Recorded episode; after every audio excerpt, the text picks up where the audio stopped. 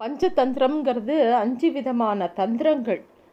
பண்டித விஷ்ணு சர்மா அந்த இளவரசர்களுக்கு பாடம் சொல்லித்தரார் கதைகள் மூலமாக முதல் தந்திரமானிய மித்ரபேதம் பற்றி பார்த்தோம் நிறைய கதைகள். இரண்டாவது தந்திரம் பேர் சுகிர்த்த லாபம் அந்த சுகிர்த்த லாபம் அப்படிங்கிறது என்னென்னா தமக்கு இணையானவர்களுடன் பகையின்றி வாழ்தல் அப்படிங்கிறத தீமா வச்சுட்டு அந்த நிறைய கதைகளை சொல்ல ஆரம்பிக்கிறார். இ- அந்த இளவரசர்களுக்கு. புத்திசாலியான நண்பர்கள் த அவங்க கிட்ட பணம் எது எது இல்லாட்டி கூட அவர்கள் காகம் எலி ஆமை மான் ஆகிய நண்பர்கள் ஒன்றை ஒன்று காப்பாற்றி கொண்டு வாழ்ந்ததைப் போல தங்களுக்குள் உதவி வாழ்வார்கள் அப்படின்னு சொல்லி விஷ்ணு சர்மா ஒரு விஷயத்த சொல்கிறார் அது எப்படி? என்ன கதை இது? அப்படின்னு சொல்லி மூன்று இளவரசர்களும் கேட்க ஆரம்பிக்க விஷ்ணு சர்மா கதையை சொல்ல ஆரம்பிக்கிறார். அதாவது தனக்கு தனக்கு இணையானவர்களுடன் பகையின்றி வாழ்தல் எப்படிங்கிறதுக்கு ஒரு கதையை ஆரம்பிக்கிறார். ஒரு கோதாவரி ஆற்றங்கரை ஓரமாக ஒரு வன்னி மரம் இருந்தது. அங்கே வந்து லகுபதனன் அப்படிங்கிற ஒரு காகம் இருந்தது. ஒரு நாள் காலம்புற விடிக்காலம்புற ஒரு வேடன் வரான். அவனுக்கு வந்து பறவைகளை பிடிக்கணும்னு சொல்லிட்டு பெரிய வலையை எடுத்துன்னு வரான். அந்த வேடனை பார்த்த உடனே இந்த காகத்துக்கு ஒரே கவலை. இவன் கையில் யார் சிக்கிக்க போகிறாளோ அப்படின்னு சொல்லிட்டு அந்த காகத்துக்கு ரொம்ப கவலையாக இருக்குது வேடன் என்ன பண்ணுறான் அந்த பெரிய வலையை கீழே விரித்து அது மேலே நிறைய தானியங்களை போட்டுட்டு ஒளிஞ்சு நின்றுட்டு பார்த்துட்டு இருக்கான்.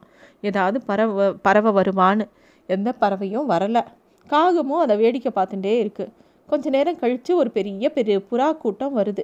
அந்த புறா கூட்டம் வந்து அந்த புறா கூட்டத்துக்கு ஒரு ராஜா இருந்தான். அவன் பேர் சித்திரகிரீவன் அப்படிங்கிறது அந்த ராஜாவோட பெயர். அப்போ வந்து எங்கெல்லாமோ இற தேடி சுற்றிட்டு அதுங்களுக்கு எதுவுமே கிடைக்கல. சரி ஆற்றுங்கரை பக்கமாக போனால் ஏதாவது கிடைக்கும்னு சொல்லவும் இங்கே வந்து பார்த்தா நிறைய தானியங்கள் தரையில் கிடக்கு. அதில் போய் சாப்பிட்லான்னு எல்லா புறாக்களும் முடிவு பண்ணுறது அப்போ ராஜா அந்த சித்திரகிரீவன் சொல்கிறான் வேண்டாம் வேண்டாம் கொஞ்சம் வெயிட் பண்ணுங்கோ.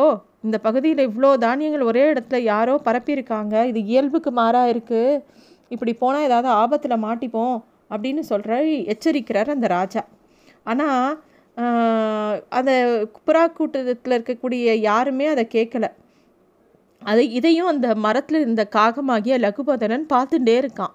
புறாக்கள் அந்த ராஜா கிட்ட சொல்கிறது மன்னா நம்ம எங்கெல்லாமோ தேடி உணவு கலைஞ்சோம் எங்கேயுமே கிடைக்கல. ஏதோ பகவானாக பார்த்து இங்கே நமக்கு சாப்பாடு கொடுத்துருக்கார். நம்ம இங்கே போய் சாப்பிடலாம். அப்படிங்கும்போது அப்போ ராஜாவான சித்திரகிரீவன் சொல்கிறான் உணவுக்கு ஆசைப்பட்டு நம்ம ஆராயாமல் இந்த தானியங்களை சாப்பிட்டோன்னா ஒரு பிராமணன் தங்க காப்புக்கு ஆசைப்பட்டு புடியால் கொ கொல்லப்பட்ட கதை மாதிரி நம்மளும் ஆபத்தில் மாற்றி மாட்டிப்போம் அப்படின்னு சொல்கிறார் அது என்ன கதை? அப்படின்னு கேட்ட உடனே புலியால் கொல்லப்பட்ட பிராமணன் பற்றின கதையை அந்த ராஜா சித்திரகிரீவன் அந்த புறாக்களுக்கு சொல்கிறார் ஒரு அழகான ஏரிக்கரையில் ஆபத்தான கிழட்டு புலி ஒன்று இருந்தது. அதுக்கு ரொம்ப வயசாகிடுது ஆனால் ரொம்ப தந்திரம் மிக்கது. அதுக்கு வந்து கையில் நகம் இல்லை வாயில் பல் இல்லை ஒன்றும் இல்லை. ஆனால் மூளை மட்டும் ரொம்ப தந்திரமாக வேலை செய்கிறது ஒரு நாள் ஏரிக்குள்ளே நீராடி கையில் ஒரு தர்ப்புள்ளை வச்சுட்டு ரொம்ப சாது மாதிரி முகத்தை வச்சுட்டு அங்கே உட்காண்ட்ருக்கு ஏரிக்கரையில். அப்போ அது வழியாக ஒரு பிராமணன் போகிறான் அவனை இங்கே வான்னு புலி கூப்பிடுறது. உடனே அந்த புலியை பார்த்தோடனே அவன் பயந்து ஓட பார்த்தான். உடனே புலி வந்து ஏ பிராமணனே ஓடாத நில்லு. உனக்காக ஒரு தங்க காப்பு வச்சுருக்கேன் உனக்கு தரேன் அப்படின்னு சொல்லவும் தங்க காப்புங்கிற வார்த்தையை கேட்டவுடனே அந்த பிராமணனுக்கு ஒரு சபலம் வந்துடுத்து. அவன் உடனே நிற்கிறான் அந்த புலிக்கிட்ட வந்து உன்கிட்ட வந்தால் நீ உடனே என்னை பாஞ்சு கடிச்சிடுவ.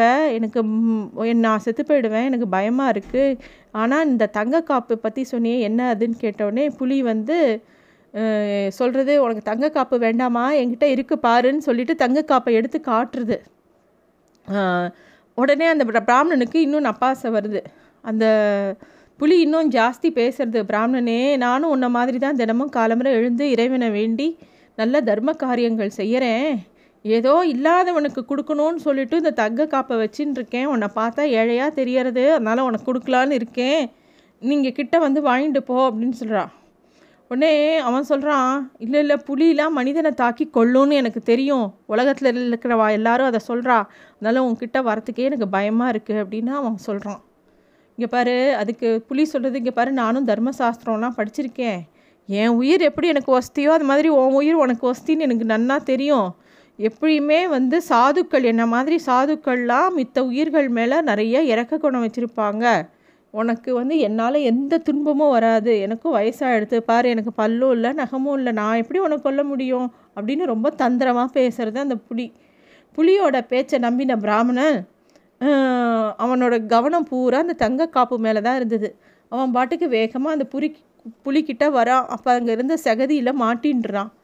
ஐயோ உடனே புலி வந்து ஏ பிராமணனே சகதிக்குள்ளே சிக்கின்ட்டியா? நான் வந்து உன்னை காப்பாற்றுறேன்னு வேகமாக கிட்ட வருது. அதை பார்த்த உடனே பிராமணனுக்கு புரிஞ்சுடுத்து புலி வந்து தன்னை கொல்ல தான் போகிறதுன்னு இது மாதிரி தீயவர்களோட தர்ம சாஸ்திரம் எவ்வளோ படிச்சிருந்தாலும் வேதத்து மேலே சத்தியம் பண்ணாலும் அவளோட வார்த்தைகளை நம்புறதுங்கிறது ரொம்ப ஆபத்தானது அப்படிங்கிறத அந்த பிராமணன் அப்போ தான் உணர்ந்தான். புலி அவன் மேலே பாஞ்சு அவனை கொண்டுடுத்து இந்த விஷயத்தை அந்த ராஜாவான சித்திரகிரீவன் அந்த புறாக்களுக்கு கதையாக சொல்கிறார் அப்போ கூட அந்த கூட்டத்தில் இருக்கிற இளம் புறா ஒன்று இப்படிலாம் யோசிச்சுட்டே இருந்தால் நமக்கு சாப்பாடே கிடைக்காது. வெக்கப்படுறவன் பொறாமையுள்ளவன் மகிழ்ச்சி இல்லாதவன் தீராத சந்தேக புத்தி இல்லவன் இவன் எப்பயுமே துன்பத்தை தான் அனுபவிப்பான். நீங்கள் எப்போ பாரு எல்லாத்தையும் சந்தேகப்படுறீங்க அப்படின்னு கோச்சிண்டு எல்லா அது வந்து போய் அங்கே தானியத்தை சாப்பிட வருது எல்லா புறாக்களும் போயிடுறது. பார்த்தா கடைசியில் அந்த எல்லாமே அந்த வலையில் சிக்கின்றது. அதை பார்த்த அந்த ராஜா சித்திரகிரீவனும் எல்லா புறாக்களும் சி சிக்கின்றதே நம்ம மட்டும் தனியாக இருந்தால் எப்படின்னு அதுவும் போய் வேணும்னே போய் சிக்கிக்கிறது. இது எல்லா விஷயத்தையும் அந்த காக்காவான லக்குபதனன் அந்த மரத்தில் இருந்து பார்த்துட்டே இருக்குது எல்லா புறாக்களும் ரொம்ப வருத்தப்படுறது உங்கள் பேச்சை கேட்காம நாங்கள் மாட்டின்ட்டோமே இப்போ என்ன பண்ணுவோம் ராஜன்னு கேட்கவும் அந்த ராஜாவான சித்திரகிரீவனும் சொல்கிறது சரி பரவாயில்ல நடந்தது நடந்துடுது இனிமேல் இங்கேருந்து தப்பிக்கிறது எப்படின்னு நம்ம பார்க்கலாம் அப்படின்னு சொல்லிவிட்டு அது யோசிக்கிறது அந்த ராஜா. இது எல்லாத்தையும் அந்த வேடன் ரொம்ப ஆவலாக அந்த ஒளிஞ்சிட்டு இருந்து பார்க்குறான் அப்போ வந்து ராஜா சொல்கிறா நம்ம எல்லாரும் ஒத்துமையாக ஒன்றா பறந்தோன்னா இந்த வலையோடையே சேர்ந்து வேகமாக ரொம்ப தூரம் பறந்து போயிடணும்.